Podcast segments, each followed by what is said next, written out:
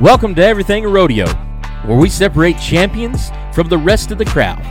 We'll take you down the trail of someone's life, a long haul tour rodeo, and our everyday adventures. So brace yourself. Because it's fixing to be a wild ride. We're your hosts, Nace Renfrey. and Cody Stanley.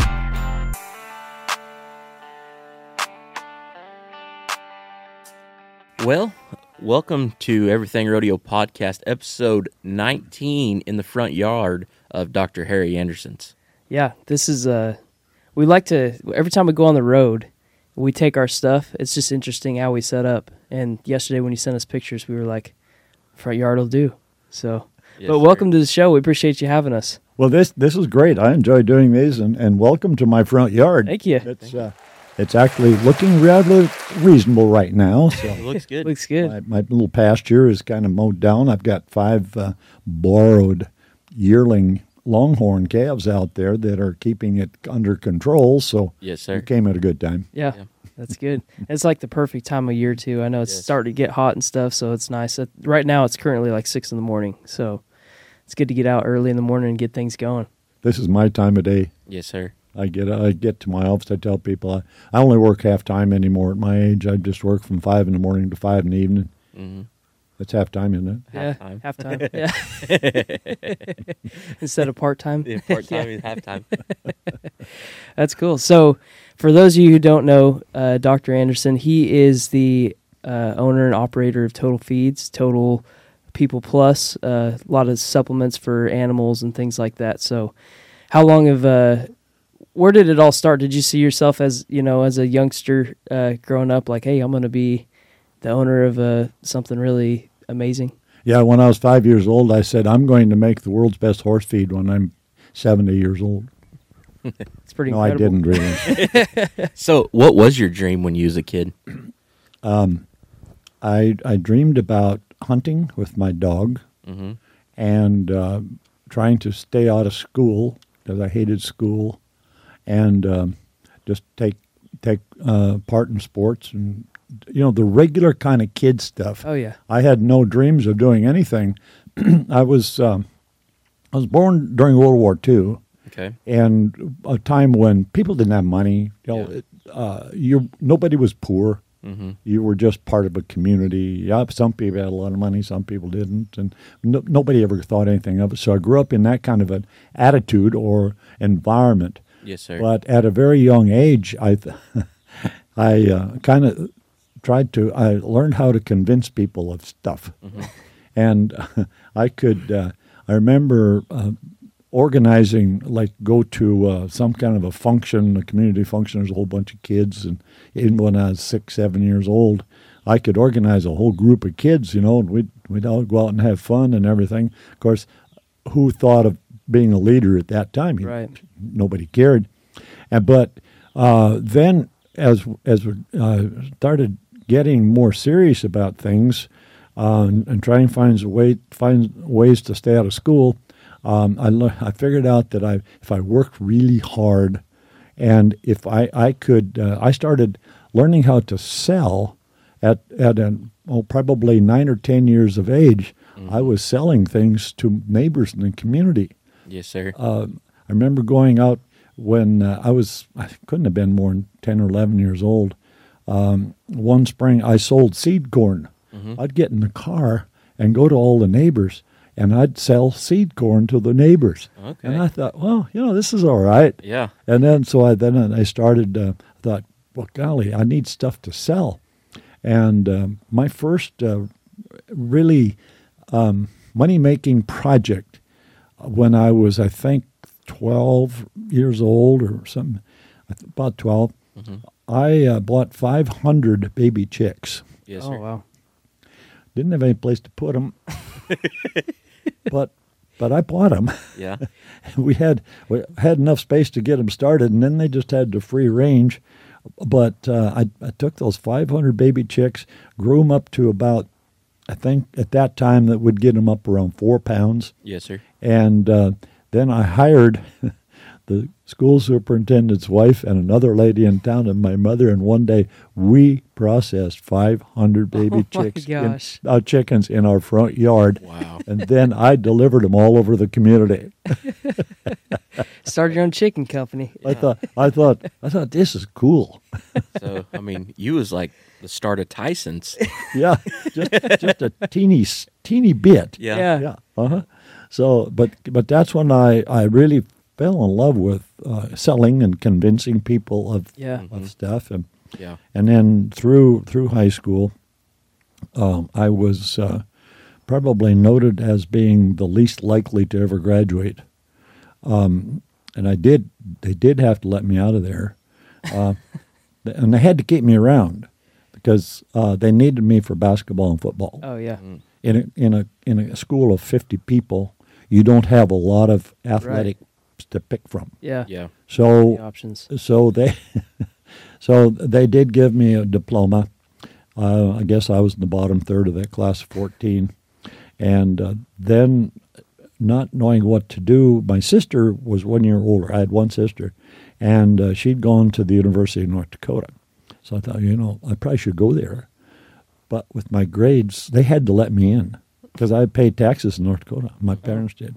So they had to let me in. And, well, the first year we didn't get along very well.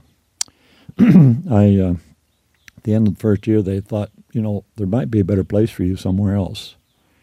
I said, oh, man, I, I don't want to waste all this. And I'd like to, I'd like to transfer out of here.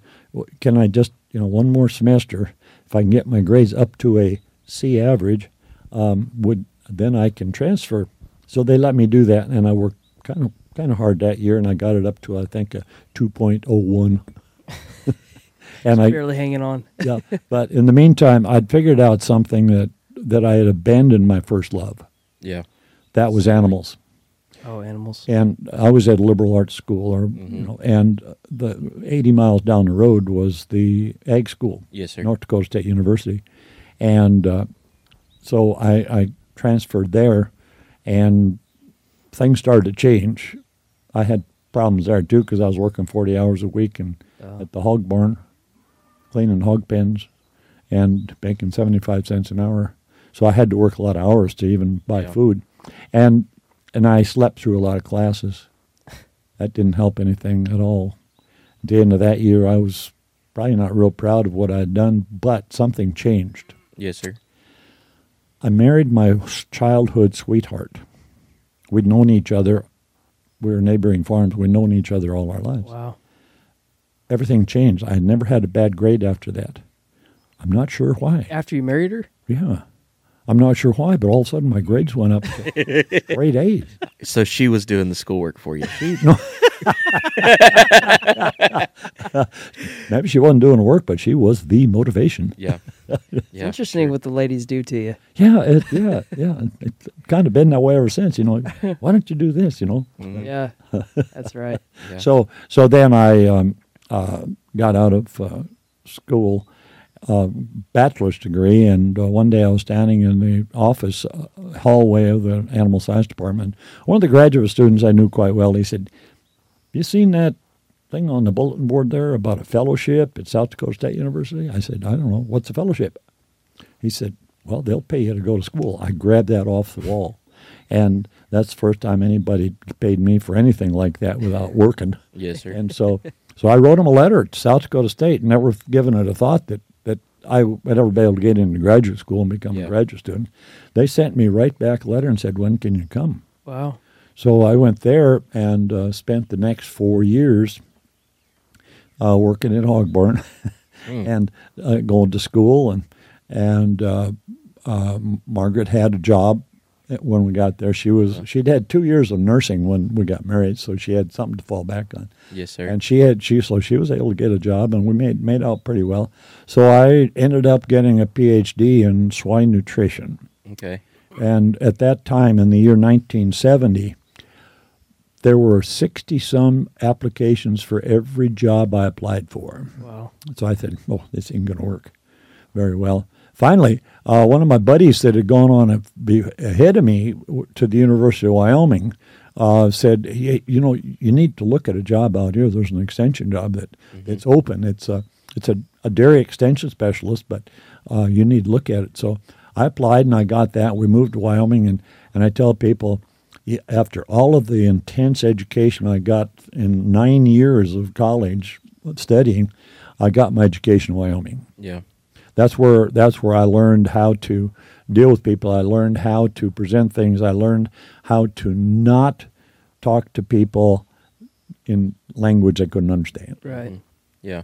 One very very important thing that I was told when I, I was working 21 counties in Wyoming, a state specialist, and I, I got to work out there. I got to work with uh, dairy, swine, beef cattle, horses, whatever you wanted, to sheep, whatever you wanted to work with, because they had limited staff. Yes, sir. An old county agent, a very sage county agent, took me aside one day and he said, "Boy," he said, "Tell you what, if you'll just forget all those PhD words and you talk with in language that an eighth grade educated person can understand, he said, you will never offend anybody. And you know, I, I think of that a lot. Yeah. Yeah. That um, don't overdo it, guy. Yeah. well, I think it's important to like just when you're having conversation with people, I think it's one thing you can get carried away trying to get all fancy talk, you know? And nowadays I just feel like everybody if you just I don't know, just being personable with somebody, you create not only a relationship rather than just having a conversation with somebody and it just brings more value to what you have to say.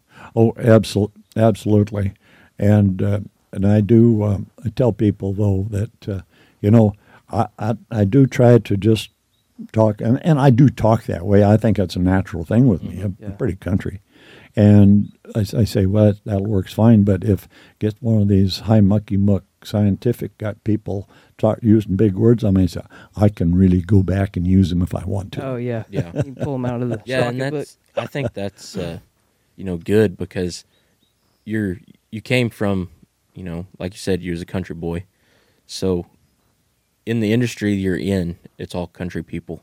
There's you know there's not a lot of high educated people in the horse industry. I mean there is some, but if you can just be personable with them and and explain what their horse needs or what their cow needs or what their dog needs or what they need in a sense that they can understand like an eighth grader you're going to have a lot more success and that's why that you've had the success you've had versus somebody that is oh i have a phd so i need to talk like this and and don't want to change Right, right. I don't even tell people I have a PhD. yeah and a lot of people, some people don't. I don't know it, and I don't care. But um, I was in Wyoming for three years, and and uh, kind of an, and and I tell people everything. They say, "Well, how did you plan all this?" I said, "I never planned one. Hmm Everything fell in front of me. right. When something fell in front of me, an opportunity, I was smart enough, I guess, to pick it up yes sir and run with it.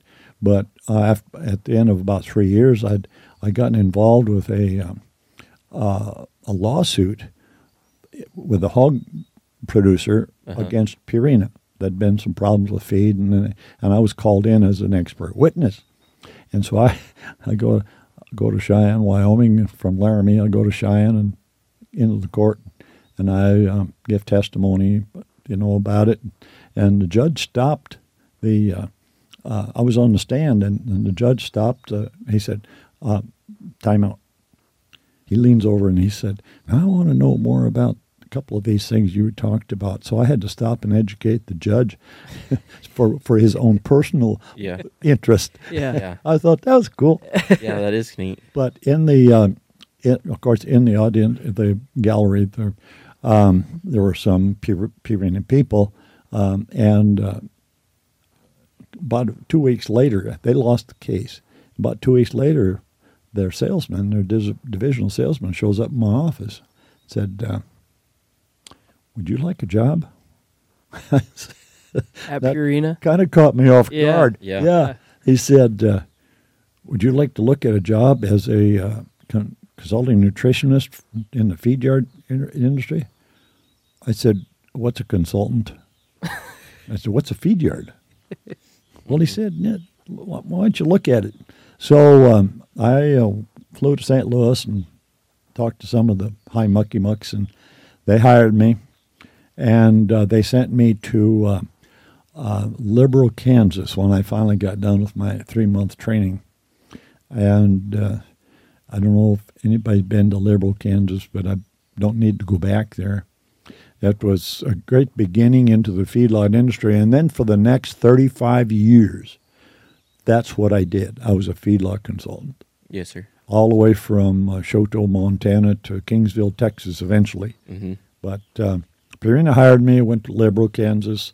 They um, they said, "You oh, okay? You have eleven counties. I forget what it was. Just a few counties here that you're going to work in because that was the mecca of feedlots at that time." Yes, sir. And it, it took about uh, one year, and all of a sudden, I had people calling me from three or four different states wanting me to come and help them. Mm. I said, "Hey, you know, I didn't sign on for that, but I did. Of course, I, you know, egotistically, I had to go, Yeah. and and so that about burned me out. And then they they said, um, you know, one of the district managers said, you know, there's a district open in North Dakota in your whole home country, and it's just a small district. Maybe you want to do that for a while.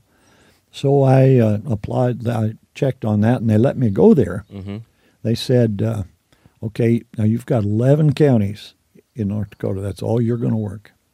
Fine. Wow, that was like a vacation, hmm you know. And I was, I, I went up there and I, I walked into a hornet's nest um, of mismanagement. Mm, I, I know why they replaced him, Yeah. and but I, I worked really hard and, and uh, got it started.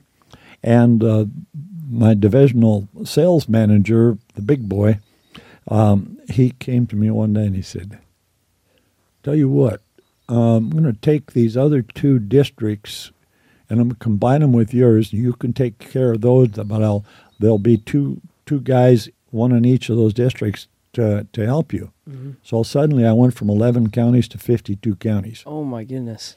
And so for the next few years, I just about killed myself and almost did. Yeah. Just Went from literally. vac- vacation to yeah. having to yeah.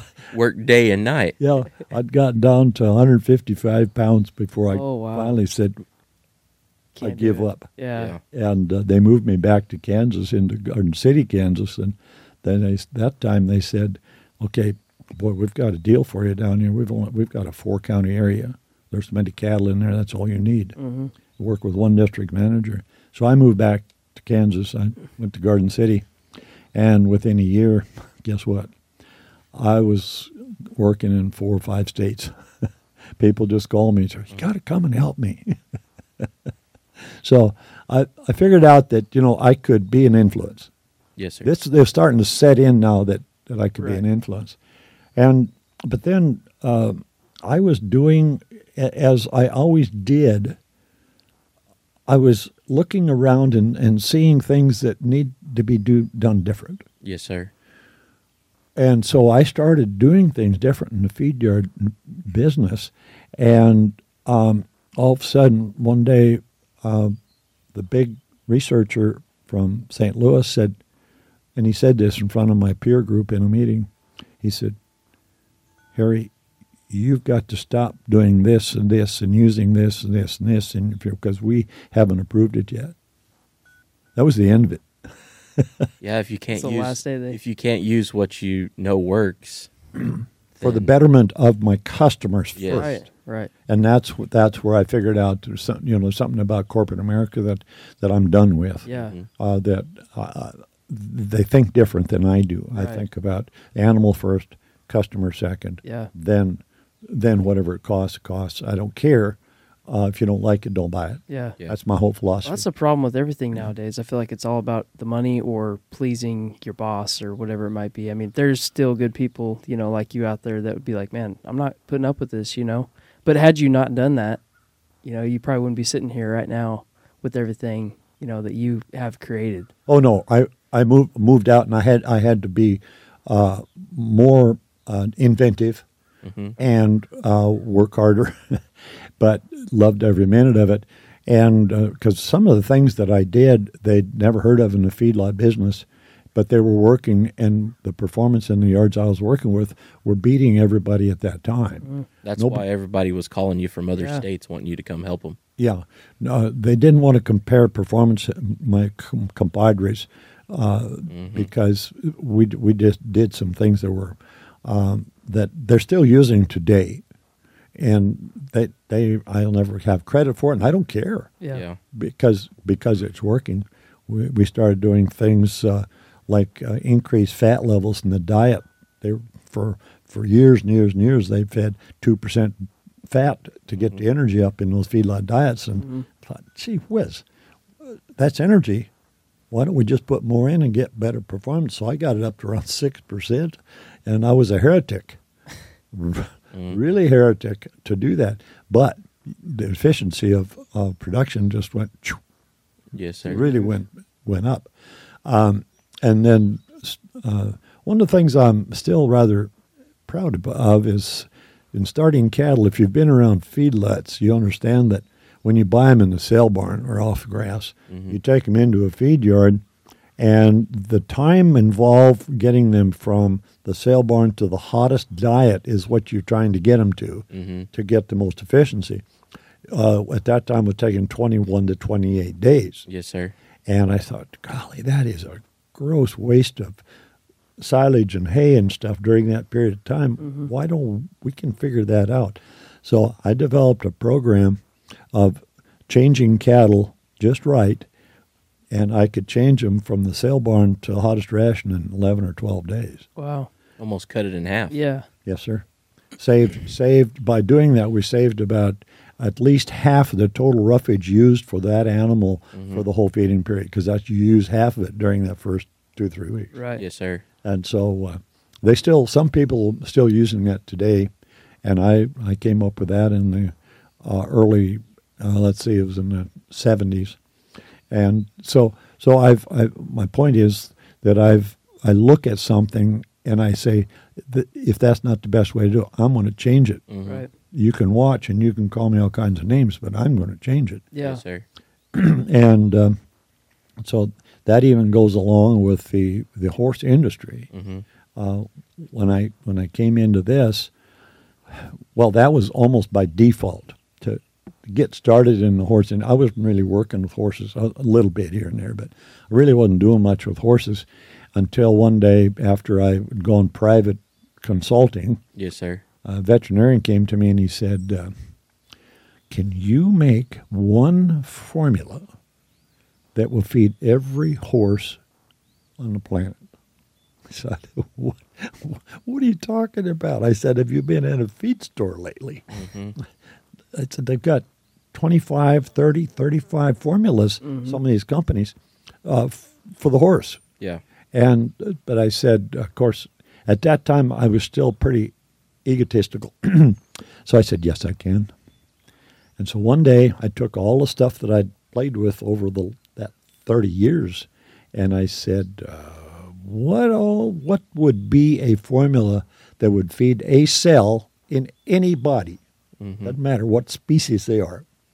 And I so I laid out all these uh, nutrients that need to be there for cell growth and replication. That's what it's all about. Whether it's a bacteria in the soil, or whether it's in a lagoon, or whether it's in my body, or whatever. And so I put that down on a piece of paper in the year 2000. And I said, okay, how, now how do I get this to the cells of all these different animals at the right level? So I just made a basic, just a simple basic ration that generic. If you want to look at it, if you knew the formula, you'd say that's just a generic formula, but there's something special about it, and that has those micronutrients that make the cell work. And so I put it in in pellets, and at that time I was moving slowly here, but because the, the extrusion process that I use today I said that's too expensive, so I'll just put it in a pellet. So I went to a, a uh, alfalfa plant in western Nebraska. And I said, "You make pellets here, don't you?" Yeah. You have a lot of alfalfa. Yeah. I said, "Would you be able to make this sup this uh, formula for me? It's got some grain and rice bran and stuff in it." And uh, he said, "Yeah, I think so." So I would have all this stuff delivered to his place. He had the alfalfa, and he'd make a pile of it out on a concrete slab in front in front of his mill, and then he'd mix it with a front end loader. Well, that was scientific. No kidding. I don't know how I got by with that, but he he did a halfway decent job because I didn't really have any problems with it. Yeah. Yeah. So I he would make and put through the pellet mill. Then uh, we would he would haul it to another feed plant down the road about forty miles, and they would put it in a bag, And then I'd pick it up there and I'd put it in my trailer. And I was consulting all the way from Montana to South Texas. So I had this little trailer behind me, uh, just, a, just a double axle I could haul. I should have hauled about one and a half pallets. I could get two and a half in there. Wow. I broke that one pretty bad. and Hit, hit one or two bridges and there's axles gone on it. yeah, the floor got bowed. Yes, sir. and so um, but i was get selling it to a few people as, along my consulting path and suddenly they started telling me stories about about this. Uh, that they say you know uh, my horse has really changed. I said tell me about it. Well golly they changed color. Uh, they got more muscle better hair coat several different things like that. And I said, wow, this is fun. So I was doing that for several years, just in a pellet, plain white bag, in a pellet form.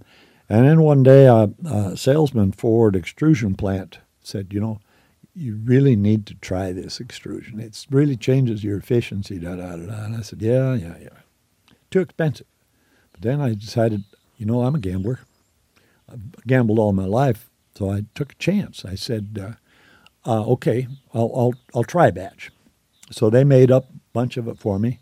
And I just put it in my trailer and I went around and I told my current customers, I'd see them, I'd say, uh, I've got something better. They said, no, no, no. Well, we, we love this. We don't change this.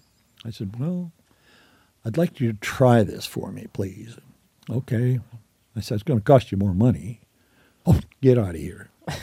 and but but I had some loyal people that trusted me, and I they started they switched from that pelleted form in the and took the same formula, exactly the same formula in an extruded form, and uh, started feeding it. In about two weeks, maybe three weeks, I started getting calls. They say, uh, "What'd you do with that formula?" I said, "Nothing. Why?" Well, my horse has changed. Well, tell me about it. I said, "Well, changed color for one thing. It's more calm, and uh, it's got it's looking like it's getting a little more muscling." And I said, "Okay." And I that was changed- people that was already on the formula. They they've been using my old Yeah. my my formula, Mhm. and I said I changed the delivery system. I said that's it, and the rest is history, because uh, the efficiency of digestion in the small intestine of horse went from probably around sixty percent, seventy percent in a pelleted form, which it still is in any pelleted form. Mhm. You can't change that. To over ninety percent. Wow. So I was just more of the nutrients in the program were getting into the body rather than fertilizer. Just because it was being mixed properly rather than Well, Is that what- no, so, be- so like the extruded pellet. So you've seen regular feed. It's just a like a little long pellet. So Yeah. Harry's pellet is more like a dog food. Oh, uh, okay. yeah, Consistency. it, Okay. it looked like uh, popcorn. And when the and the process is different. You know, when you grind you grind feed real fine and put it through that pellet die, you don't change anything in the in the physical structure Yes, sir. of the of the ingredients. Yeah. You was talking about the consistency of feed, so we took a little break for a second, and you went and got some of the feed to show Nace because he had never seen the feed before, but um, and you wanted to do a science experiment. It looks like because you either got some moonshine or you, know, you know that could be mistaken in this part of the country. I know I know where you can find it. yeah, they keep it. They go right out in the open with it here. yeah, Isn't that interesting? sell it everywhere. But I was talking about uh, the how how this differs from a pellet. Nate. Right. A pellet, like I said, is um, just they grind it real fine, push it through a pellet die, and all they do is compress it, Yeah. and it makes a nice shiny pellet that uh, the consumer likes. Right. Yeah. 'Cause It's got a It hard looks out- pretty, it's yeah. got a hard outside. Right, and it doesn't fall apart, so the consumer says, "Oh, that's good." Yeah. And the horse, he'll eat it. Oh, yeah, Oh, they eat it really well. It doesn't dissolve very well. Right. In fact, some of the uh, ingredients get through the small intestine of a horse. You know, because this this is a part, a very important part of all this is that we have about eighty feet of small intestine in a standard size horse. That 80 feet is unused by poor quality fiber, like poor quality hay, or very little of that ever gets digested to any extent in that small intestine. Mm-hmm. That's why nature played a real trick on the horse. They turn it out on the range and it has to live on poor quality roughage half the year. It can't produce. It can't even touch it until it gets into the hind gut. So they have to get it all the way through that big old tube, and do it. Well, I decided I want to use more of that small intestine because it's far more efficient at absorption and everything than it is in the hindgut, the colon, and cecum. So uh, I wanted something that would dissolve real quick for several reasons. Not not just that, but several reasons, and so that's why I came up with with this. Uh, now, if you were to throw a bunch of pellets in this, they would drop to the bottom and lay there for 20 minutes, 30 minutes, 45 minutes, whatever, a long time. Right. And the reason that it's important for it to be dissolved rapidly is that all of the minerals must be absorbed within the first eight feet of the small intestine. Okay. If they're not absorbed there, they become fertilizer. Hmm. And that's expensive fertilizer. Right. So what I wanted to do is have two things. First of all, have it so that it would be they would be dissolved and available. Yes, sir. In a pellet, they may not be available in time. Right. So they're already back in the further part of the intestine before they get let go, so they get on through. Mm-hmm. Uh, so I had to had to figure a way, and that's the extrusion process. Now, I want you to time this, if you would. Okay. Everybody, grab their phone. Everybody break I do this in, in a bunch of college students, and every phone in the room comes out. Oh, that's a calculator. I Where want, is it? Oh, okay. I'm gonna, Oh, stopwatch. Okay. I'm gonna, I'm gonna have, uh, I'm gonna put some of this, drop this, some of this in here, and start it. I'll, to go ahead and Okay. start. And and I want while we're talking here, I want you to tell me how soon these start to swell, and how long it takes them to almost fill half of that jar. Okay. Because because that's you can see the bubbles. Yeah, they're Right. absorbing all the water. Yeah. Yeah, that's the air pockets out of that grain coming out and being replaced by water, Right. and it's starting to uh, get soft. Do time lapse. Like pull your phone out and time lapse that. They're So already they're already growing. Yeah, I know. I was gonna say you can see it moving slowly. Yeah. Just try to hold it as still as you can. So this is is the very critical first part of all my technology is the fact that that we can make all of our nutrients available to the small intestine to give us a maximum time for absorption of critical ones. right. Now the protein and stuff, we have a lot of time for that to get that d- digested on through there. But it's the minerals that I'm most concerned about. So that's that's number one is Right. in in the thing that I I hold dear to my formula. They're about double now, right? Yeah, that's about halfway full. Um, They they are double. Yeah. at the- And at the Oh. very bottom, they're basically all broke apart. the So- you put in first. Yeah. So uh, here, and here's the other thing that's so critical about getting these absor- uh, dissolved in time is the trace minerals. I am a fanatic about trace minerals. That, that that's developed over time, and it, I keep learning more about it all the time. But trace minerals are the key to every reaction in the body. Now, if this was in the gut, it would already be powder. I mean, not powder, but Yeah. Plus, it's chewed up yeah. and So how long we got now? We're at two minutes on the dot. See, Yeah. that that's what I strive for, and um, but trace minerals are so critical. It, there's no reaction in your body or my body or those calves out there, their body, that it, it doesn't require one or more trace minerals. Right. They're they're that critical. And over time, I've always, uh, you know, in the old days, I used what was available. We had the uh, the physical, the chemical forms of of minerals were like a, a zinc attached to an oxygen. Mm-hmm. the old old one, zinc oxide, been around forever. Zinc sulfate. Then they got they started taking an, a sulfur and an oxygen, put them together, and then attach them to a, a metal like that, and that was a little better. It was a little more absorbable. That that zinc oxide is about fifteen percent bio, bioavailable or absorbable. Mm-hmm. You know that's not much. If you need 100 units, how much do you have to put in? You have to put in about 600 units. Mm-hmm. That's impractical. But that's what we had to work with. Then the sulfates were better. They were probably about a 50, 60% bioavailable. But then they got fancy in the 70s. They came along with what we call the amino acid complexes. I used those in the feed yard because that's what we had available, and they were much better. We got up around that 80 plus percent. Uh, but the problem with them and the proteinates was the same thing, is where they they attach a, mineral to an amino acid Yes, sir. or to uh, a protein molecule uh, chemically, and they bond because uh, all trace minerals have positive charges, and they can attach to anything as a negative charge. Because uh, a, a mineral cannot live by itself. Do you know that? It cannot survive by itself. It has to be attached to something, Okay. and so so they're going to find something to bond to. Right. Right. And that's so that's what we use. We put them in there, and this is fine. We were getting along better, but along came a product called the chelates. And if you know any Greek at all, do you speak Greek?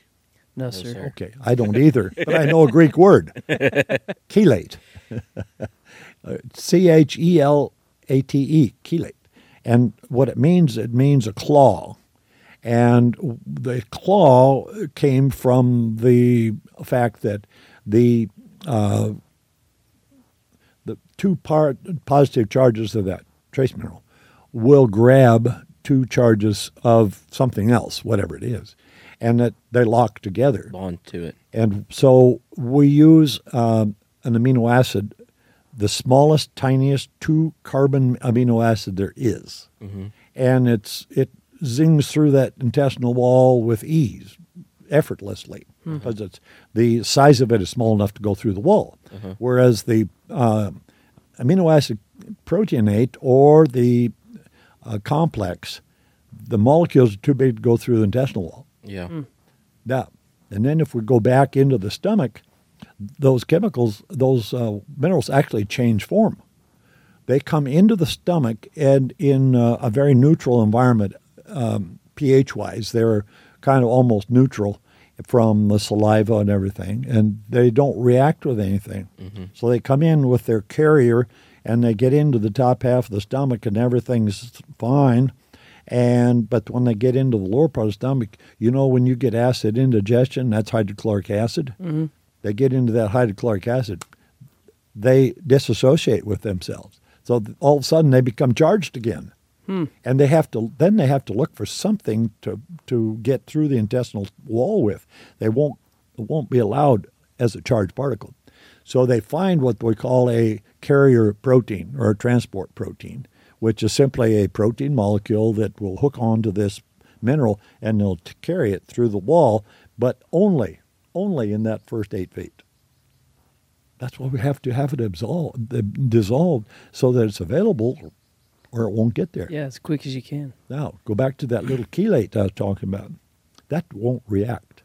That is bound so tight. It won't react in the acid. It won't react in the first part of the small intestine. It goes on into the second part of the small intestine, and that's 40 feet long, the jejunum, and it can be absorbed there anywhere.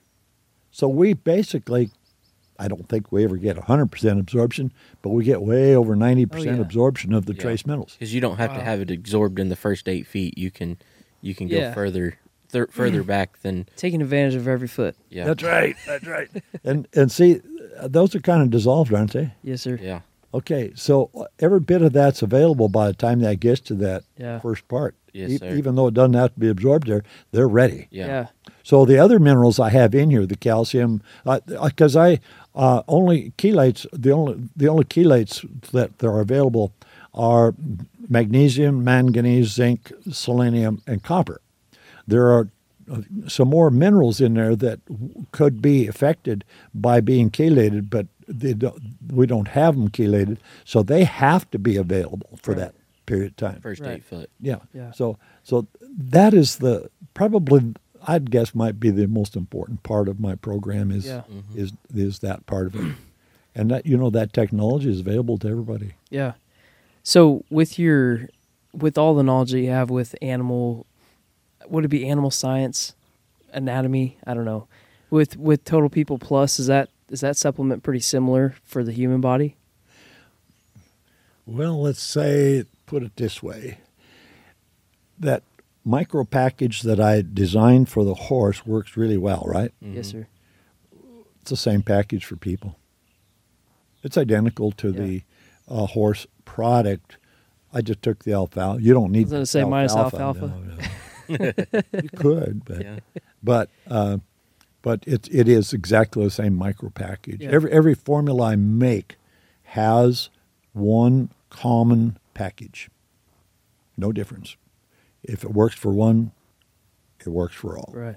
And so and and and I think every company has that if you look at it closely. That I'm not doing anything different on that aspect than any other feed company. Mm-hmm. Uh, and then, then the third part of my technology, there are three legs to it. The third part is is uh, the presence of Ascophyllum nodosum. You know what that is? Yeah, I don't know what you just said. Seaweed. Ascodilum nefulgum. Ascophyllum nodosum. No dosum. Now Sounds like. Spanish. no dosum. It- That's simply the scientific name for a species of, of Seaweed. kelp or Yeah. seaweed. Yeah. Yes, sir. And on the tag, uh, it's listed as dried kelp meal because they won't let you use anything but that Yeah. generic name. hmm So, but it, it's really Ascophyllum nodosum, which is kind of a special species. I've used that for 30 years. Eh, But that causes a vasodilation in the body. hmm Which is what? Uh, Your, your blood vessels expand. Okay. And you pump more blood everywhere in the body, like these uh, calves out here. If you have that Ascophyllum nodosum in their diet, uh, they will be, they'll stay out there and graze way longer on a hot day than normal. Oh wow. Horses will work hard or train hard uh, way longer on these hot days. I've had trainers tell me that they say, "Man, since I started using that total equine, the horses work way longer than I can on a hot day. I have to quit before they do." Yeah. I said, "Wow, like that's good." Yes. well, here's something that would help you. Yeah, Total People Plus. Yeah. You guys are out there all day now. so, but uh, yeah, so th- that just gives you the similarity and and how simple my programs are. Right. I don't I don't have to make a lot of big decisions if I want to make some for a different species. yeah. Yeah. That's the craziest thing is the simplest it's the simplest changes or the simplest things that you add to your your program Yeah. that make the biggest it's exactly what Stony said. I mean it's it, in every essence or essence of anything it's, you know, the smallest little changes Yeah. Make, the, big- biggest yeah, difference. biggest They difference. big they have big effects, and then uh, the uh, the Ascophyllum nodosum or the seaweed has some very special, unique uh, things it does in the digestive tract as well as the body. In the digestive tract, it controls E. coli and some of those gas forming bacteria, and so it literally, uh, if you have that again in those calves out here eating grass uh, you can you will not have bloat because those gas formers are the ones that cause the colic, founder. They they create uh, what they do is when they create gas, they have dropped the pH because they're making different kinds of nutrients, Uh-huh. and when they drop the pH, uh, you one of the things byproducts you get out of that is uh, uh, an acid that, that will create uh, a vasoconstriction or constricting of the blood vessels. Yes, sir. And that's founder. Mhm. That's how you founder a horse. You constrict the blood vessels by getting uh, that the acid level in the blood just a little bit too high hmm and it cuts off blood flow or restricts blood flow to the hoof. So you slow down the growth rate of the hoof, and now we have laminitis in some form. Yeah. So my my dad had a horse. He's a horse shoer. So he got a horse from a client that was pretty well foundered, and so we brought him to our house and put him on total equine, and um, his neck went down, his feet got better since he's been on it. I mean, and that's a horse that was already foundered, so it, I mean, he's not completely over it because he was already past that point, but it it's pulled him back where he's usable again. His hoof growth is exceptional now. You can nail a shoe to it and it don't fall off, Yeah. and it just completely changed that horse from where he was completely foundered and pretty well useless to now he's actually usable again. Uh, that's that's great, great story.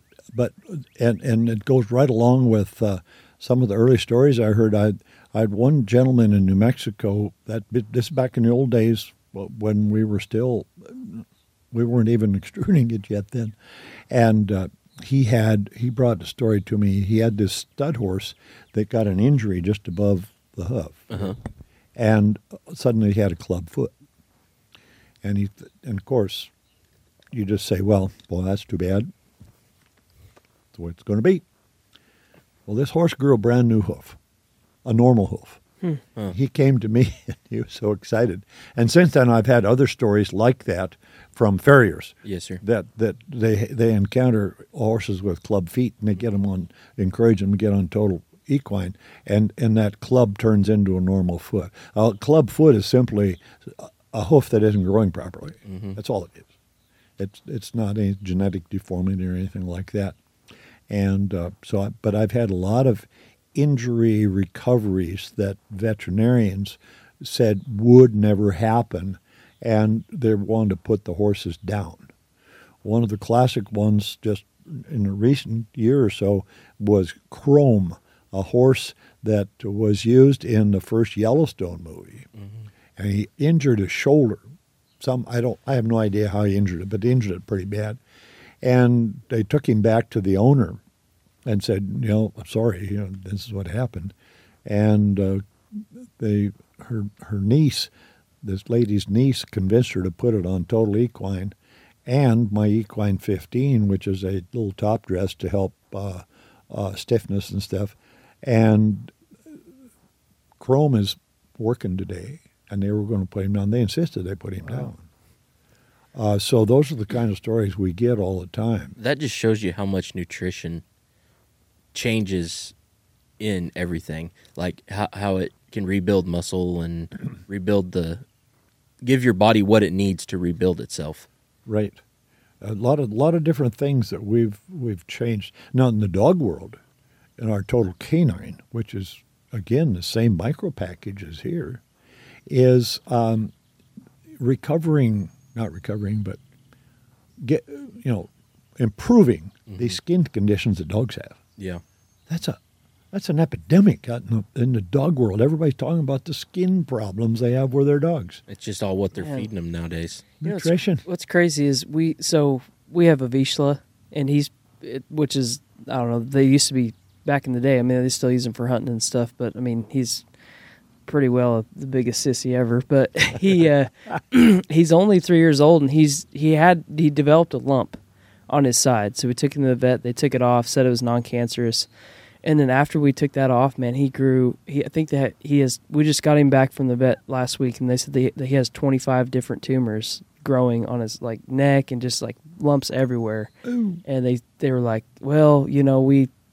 They went back in and said it is cancerous, and we're so we're trying different things now to try to, I don't know, take the swelling down or whatever. But you know, they're like, if you it grows in the skin, I'm curious if you know I'd be willing to to try the total canine to see if it because all we've been doing is putting putting him on Benadryl, and they seem to be going down a little bit, but I I don't know. It just seems like you know my my dad buys his high end dog food, which I don't know what it is, but for both of them, um, but it's just interesting, you know, like any dog, you know, it seems like especially with him, he's a very active dog out running around crazy and stuff, but he he has a like lumps all over him. So Oh, man. I wonder if it's Uh, but just from the history and stories I get, Yeah. yes, I think that could be of some benefit because I have stories about um, cancer going away that uh, the veterinarians wanted to put them down because they had cancer in their Oh, yeah. in their hip and stuff,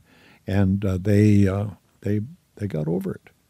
They Well, it, speaking of that, like I got a gray mare, my good head horse, and you know all grays pretty much have a little bit of cancer in them, yes, and she had a spot on her neck um, that would swell up, and it was worse when I was on the other feed, and when I switched to total equine, that that cancer I've noticed as the swelling went down, it's you can't even notice that it's there anymore, and I I, I mean it's I mean it's still there you can tell, but I think like you said because of the blood flow and stuff, the cells can get there and and attack that cancer, and and keep it from growing.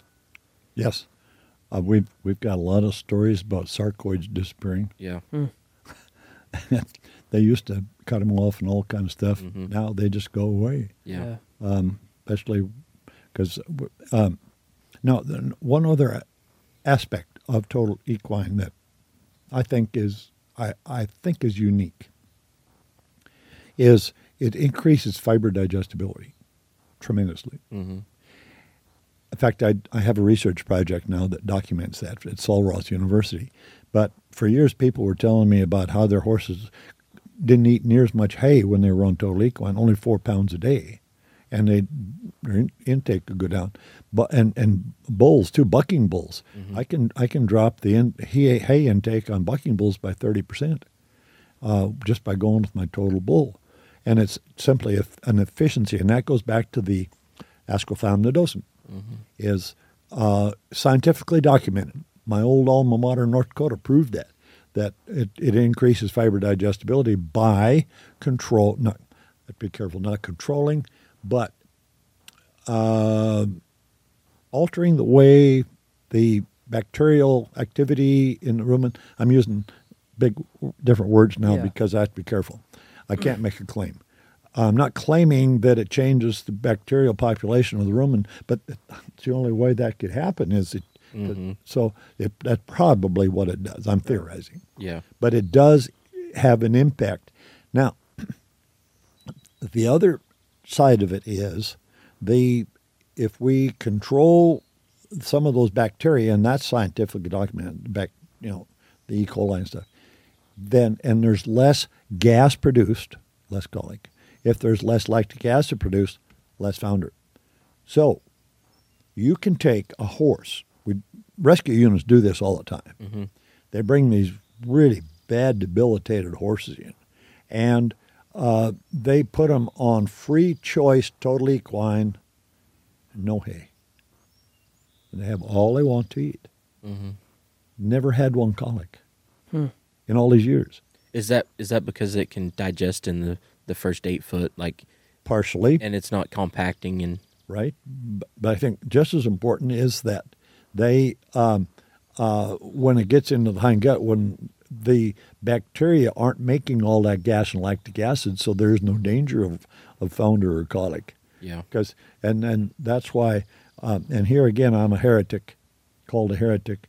Um, I I promote if you have bad hay, if you have expensive hay or whatever, if you're traveling, you can't find what you want, don't feed any. Just feed more of the feed. Just feed to just double or increase from four to eight or maybe nine or 10 pounds when you're traveling.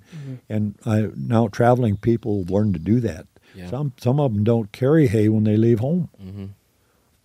They feed hay at home. Take When they leave bag. home, they just yeah, bump it up and they say, "Boy, this is really convenient." Yeah. Right. Yeah, Oh. I I've noticed that like when I'm traveling to opens and stuff that I'll won't take hay and I'll just feed more the total equine. Mhm. And a lot of times when you're at a at a new place at an arena, them horses will draw up and and and lose their I don't know what you would their their body to them. And they're not really losing weight, but you know they're Dehydrating. yes. Yeah. And with the total equine, they don't do that No. they stay full and Uh-huh. i can be at her open for three days and they stay full the whole time i'm there They they have to drink hmm when they eat total equine. It's so dry. yeah, And but if and here's a trick. uh, that a, a customer taught me. A young lady from Arkansas. she was headed to Montana in the middle of the summer. She called me from central South Dakota. She said, I got something you got to hear about. I said, What's that? She said, I got here and I stopped and I was going to water my horses and they wouldn't touch it. She said, I took a big old handful of total and threw it in their water bucket, right in the water. She said, They sucked it right to the bottom. And they will. If you have a problem with horses drinking water, where some of the strange water, mm-hmm. just throw a big handful in the water. Mm. We've uh, we've helped horses. We've we've saved roping steers, mm-hmm. Yeah. and in at rodeos that got in a place where they wouldn't touch the water. Reno was one of the worst, Yeah. and they learned out there that the contractor learned that when they come in there, they they spread total equine out on the water, Wow. and never have a problem. That's crazy. That's There's just a lot of little fun things you can do with it, you know, right. Yes, sir. that we've learned along the way, and all of it's by accident. Yeah. Like I tell people, they say, "Where where have you done all your research?" I said, "The world is my research Yeah. unit." Yeah. And, incredible. and, you know, that's better than companies that devote a whole unit just to do research. Yeah. Because you're In-house research, in Right. re- real world experiences. right? You know, It- that's one thing that like from the very beginning, I followed you from like when you very first started, and I thought was cool was like you didn't start with a bag that looked real pretty.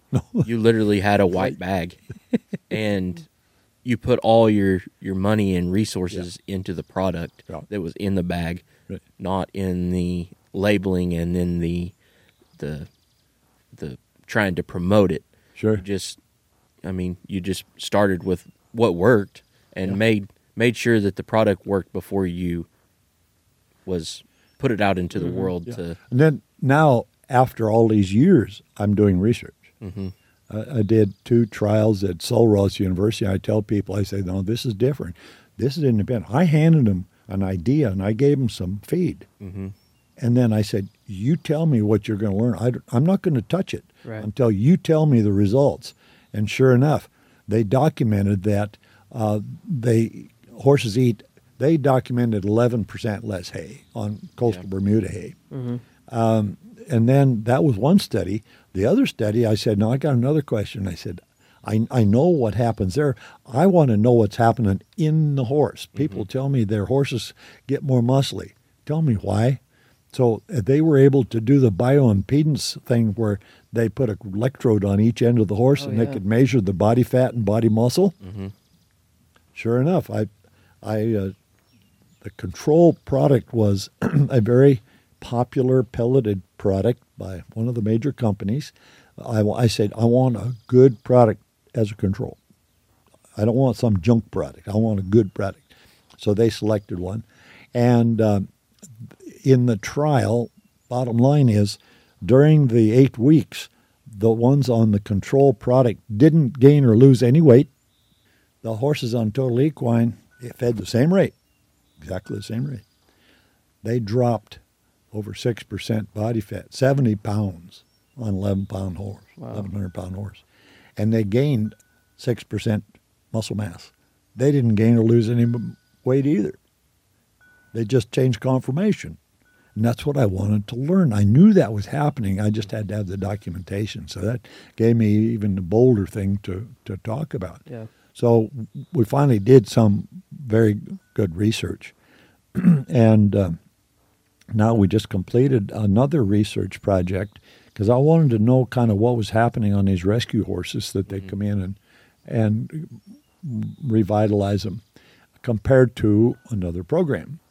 And so they just finished that and found uh, they have proven uh, this is really grassroots research. Nobody's ever done this before, but they documented blood parameters and everything weekly through the whole process of regaining that weight. And um, that has cr- already created quite a stir in the, in the horse equi- or the equine uh, um, scientific community. Yeah. Mhm. So so that's where we're headed now. We're going to start we're going to start showing some new things and why it's happening and how it's happening. Now that we've got enough time behind us and got a little little bit of money so I can do a little bit of research. Right. So we're we're standing at a very, I think, the front door of some real exciting changes in the equine industry, Yeah. Uh, just because of these things we've just talked about. Yeah. Yes, sir. I- yeah, I I for sure learned a lot of things already in in the time that we've talked in an hour, and I've already was on your product um, with my horses, and I mean I knew it was a good product when I saw the changes myself, but I didn't know the scientific and and why it worked so well. Yeah. Yeah. And that I tell people, Total Equine doesn't sell doesn't uh, fly off the shelf if people don't understand the technology. Right. They don't walk by in a store and say, "Oh, that's a pretty bag," or "That's you know that looks interesting." Da, da, da. You have to sell. You have to sell the technology, Yeah. and Yes. once people understand it, like you say, it it's uh, then it starts becoming intriguing, and uh, it's it's the same thing with all the species. Uh, Total Equine's ninety percent of my business, but we're still trying to get some of the others, but Yeah. we don't have the uh, uh, close-up audience that we can do that with. Uh, but then another thing that that I, I found that's quite exciting. It's the closest thing that I've ever found to magic ingredient, and that is a sulfur uh, product that I uh, use or that I helped develop actually out of Canada. About 13 years ago, some guys called me from Canada and said, "You know, we got something here. We don't understand what what it is or what we can do with it. Could you come up and kind of listen to our story and help us decide where to head with this?" So I went up there, and sure enough, this guy had showed me some dirt, and he said, "This dirt comes off my ranch," and he said, "I had watched for years, and every time we hunted deer, harvested deer, there was never anything wrong with them. Nothing. No, no scars. No, nothing wrong. They were always healthy, inside and out, mm-hmm. and it just wasn't natural. So they started following these deer around this ranch, and they would always go to one spot on the ranch, and they'd lick the dirt, and they'd leave. Every so often they'd go back and they'd lick on that dirt. Bunch of mineral. He takes this dirt home and puts some in his pig rations, and he said his health and his pigs went right through the roof. He said it was just wonderful. Hmm. And so he said, "Well, that works for pigs." He said he put some in his calf weaning ration. Same thing. He said he said the treatments went way down to almost nothing on his Wow. on his uh, weaning calves. So that's what they were the stories they were telling me, and then they were telling me about some research being done with uh, cancer and everything else on it. Right. So I came home then, and they let me bring some with me, or they shipped me some. They could get it through customs. It wasn't cleared here at all. So I, I took some, and I the first one was an EPM horse, a mare, that uh, she had EPM so bad that she had a foal on her, and she they wanted to put her down because she couldn't walk straight. So I said, wait, wait a minute now. She was on total equine, Mhm. but we put her on some of this sulfur, and sure enough, she straightened right out. And she weaned that foal and was pregnant again, and had another foal after that. Uh, So for some of the people that don't know what EPM is, it's it's from um, raccoons. Rac- is it raccoon? Possum. it's possum. Possum, Yeah. possum disease is the common one. And what it does is it messes up the signal from the brain to the the muscle, Nerves. right? They're the nerves yeah. and the It starts to erode the, the covering over the the nerve trunks. yes, sir. And once it interferes with that spot in the nervous system, then Mm-hmm. some one part of the body, somewhere in the body, is going to be affected. Right. It can't get a signal. hmm Yeah, it's a myopathy. It's ca- the EPM stands for equine protozoal myoencephalopathy, myelencephalopathy, Mm-hmm. and uh, so it's just a de- deterioration. Yeah. Usually, it's a it's a death warrant. For for years, that's what it's been, hasn't it? Yeah, and um, but a lot of horses carry it, never bothered them, hmm and just certain horses. And then the other one that I ran into just after that, this goes back 10, 11 years, uh, was a dealer of mine over in East Texas that was a veterinarian. I was there one day, and he said uh, he had this gray mare there, and he said I got to take an eye out of her. I said why? Well, she's got cancer around the eye. I said, wait a minute, just just hold on. She was on total equine, and I said, just try this. Gave him some of it, and so he put it on there, and sure enough, it cleared up that cancer in that horse. Wow. Wow. And I've got a whole list of things that, that it has done for horses, and a lot of it has to do with those cancerous type things. Yeah. Now, the, the thing that, that it, the two things that they know for sure, it's antiviral. Mm-hmm. It'll stop growth rate of every virus they've ever put it up against. It's anti-inflammatory. Farriers fall in love with it because of all of those stiff horses they encounter. Is that is that in the, your equine 15? That's equine 15. Okay. Okay. That that's what it is. Yeah. It, you know, it's a five five gram a day. Yeah, About I have- that's Mhm. a teaspoon you dump on there. Right. And uh, very simple, uh, very low cost. Replaces all these joint pro- products that are out there. Yeah. It's it's. Uh, I've had people tell me it's it's better than any of the joint products out there for the that stiffness and joint problems horses get, especially the hard working ones. Yeah. Yes, sir. So that's uh, that's that's another thing that we offer. But one of the, I think, the impact of my whole program that's most exciting is the fertility. Fertility aspects of this go beyond whatever I had dreamed possible.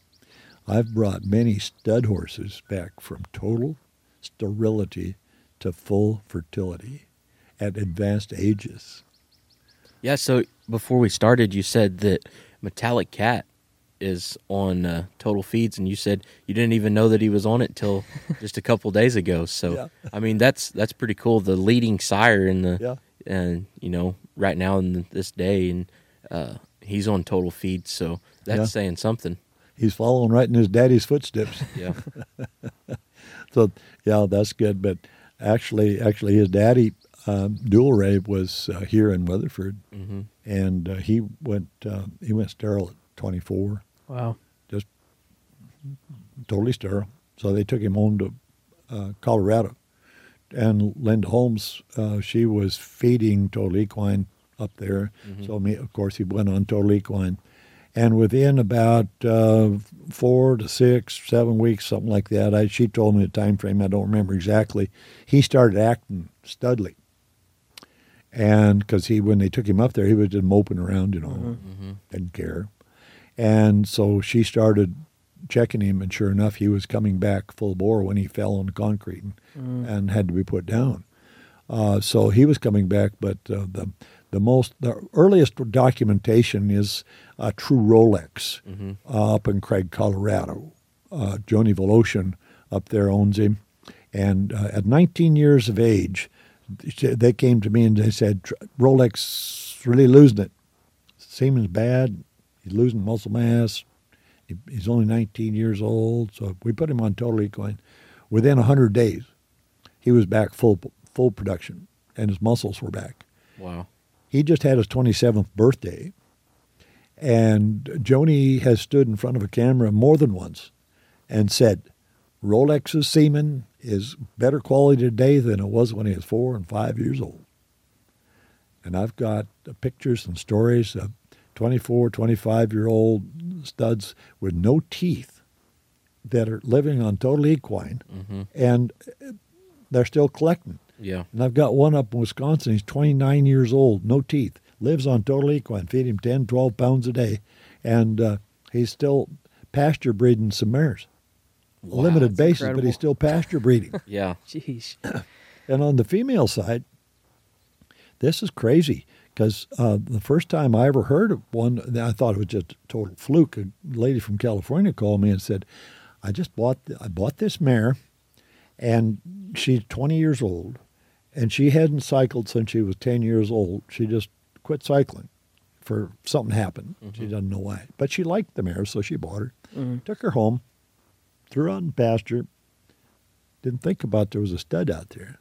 12 months later, she had a foal. Hadn't cycled for 10 years. And the same thing up in Colorado, Linda Holmes, uh, who had Dual Rey's, I went up to talk to her, and she took me out and showed me her minis. I've got a picture of two mini mares, little black and white mares. One's 25 and one's over 20. She didn't know how much, but over 20. they'd been running with a stud for six years, never had a baby. She started feeding total equine, and here were two cute little 25 or 30 pound mini foals, Mhm. both within 12 months of when she started feeding total Wow. equine. I've got a picture of two uh, uh, bucking horse mares over in East Texas. Kind of tough looking old mares, 124, 126. They quit cycling. They hadn't cycled for at least two years. Put them on total equine, and they both had babies in 12 months. Same thing happened to cows. And on cows and with the total bull, I have stories about uh, increasing ovulation and egg production by 50 to 100 percent. Wow.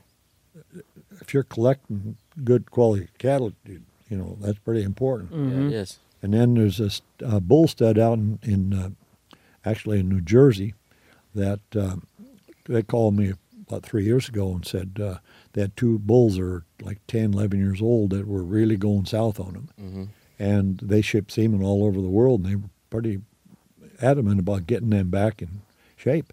So I got some total bull to them, and within about it takes about three to f- three months, a little over three months, to take that whole cycle of s- semen production, and they were right back full production. They've been Wow. on it ever since. Wow.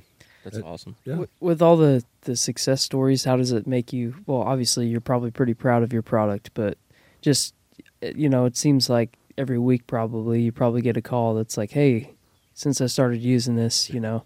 So I, think, you know, we, we've talked a lot about just in specific scenarios, you know, uh, the equipment that you use or the product that you use really helps in the long run with whatever you're doing. So, you know, whether you're rodeoing full time or whatever it is, like if your horse is feeling better, it's like, you know, like even putting a saddle on your horse. You know, if your saddle's irritating your horse, he's not going to perform as good. If he's not on a good feed, he's not going to be performing as good. So, you know, at a price point, total feeds might be more expensive uh, for the consumer, but you're going to have better performance. You're going to feel better. You're going to feel more confident. And I think it, that's that's a really important thing. It's like, you know, Cody, it's not just like a plug like, oh, I've been feeding total equine and it's but I mean, you can you can tell, you know, when he's out there roping that it, you know, he's performing better Yeah. with his horse and it's it's incredible.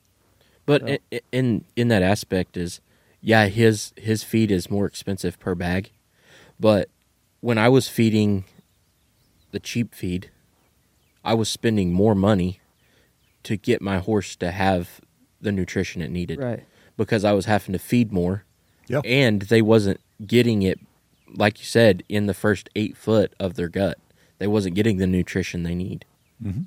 So, and I was I was top dressing with four or five other supplements on top of it. There's the key right there. So, when I did my math on your feed cost versus the other feed, I was already Saving cheaper money. without adding the supplements in there. So, with your feed, I'm not putting any supplements on it. Yeah.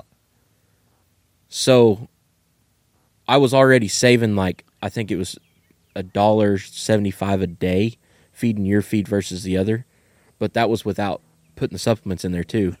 So really, I was probably saving two bucks Yeah. per horse per day. I've had I've found people that are paying six, eight dollars a day on Oh, my top gosh. dresses Wow. on, on, on feed. They're they're buying the feed and then they're spending that much on top of it and they think, Boy, I'm doing really good with my horse. I'm being really good to my horse. And that's part of this top dress thing. Sometimes less is more. Yeah. But I think some people just it makes them feel good Mhm. if they're doing those extra things for their Yeah. horse. Right. Yeah. I won't mention any particular group of people, but there's one group of people that really have to play with their rations. you know who I'm talking about? They might be barrel racers. No, oh, I didn't say that. no, but but I think I knew. Yeah, we're- Bleep that out. Yeah. Yeah, you know, they, just wouldn't have to. fuss with it. They could buy more coffee if they would feed Total Equine. right. More Starbucks. hey, barrel racers, listen here. You can buy more Starbucks if you buy Total Feeds.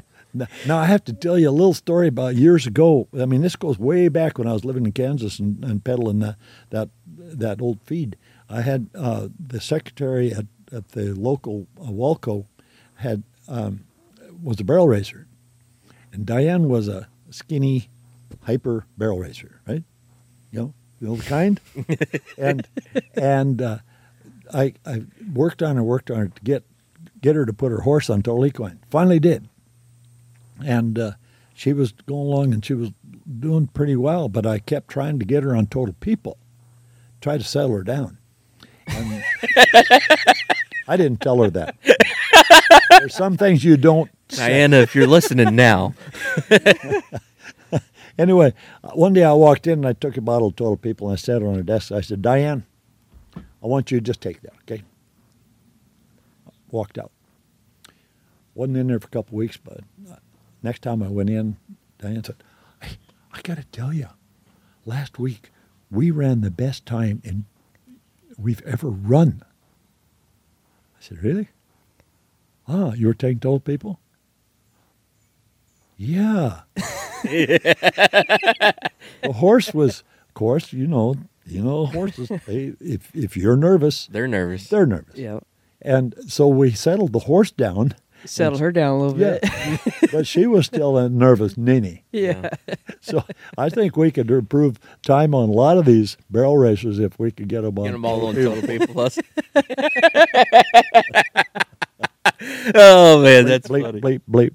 yeah, beep beep beep. so every podcast we ask our our guest what the first song is that comes to their mind, and then we end with the song. What's your favorite song? Do you know a feller by the name George Strait? Heard of him? Yeah, might know any of his songs by chance. Uh, Amarillo by morning. Let's do it. One that comes to mind. All right, you got to sing with us. Oh no, You got to. if you need to push the mic any closer to your mouth, feel free. Just get in there and sing. Here, we'll get to the chorus. Amarillo by morning, up from San Antone. Everything that I got is just what I got on. When that sun is high in that Texas sky, I'll be bucking at the county fair. Amarillo by morning. Amarillo, I'll be there. We appreciate y'all checking in, sticking around. and listening to another episode of the Everything Rodeo podcast. We'd like to thank Dr. Harry Anderson for letting us uh, come to his front yard and record this podcast. thank you for coming. Appreciate it. Where along the way. But I'll be looking for eight when they pull that gate. And I hope that judge ain't blind.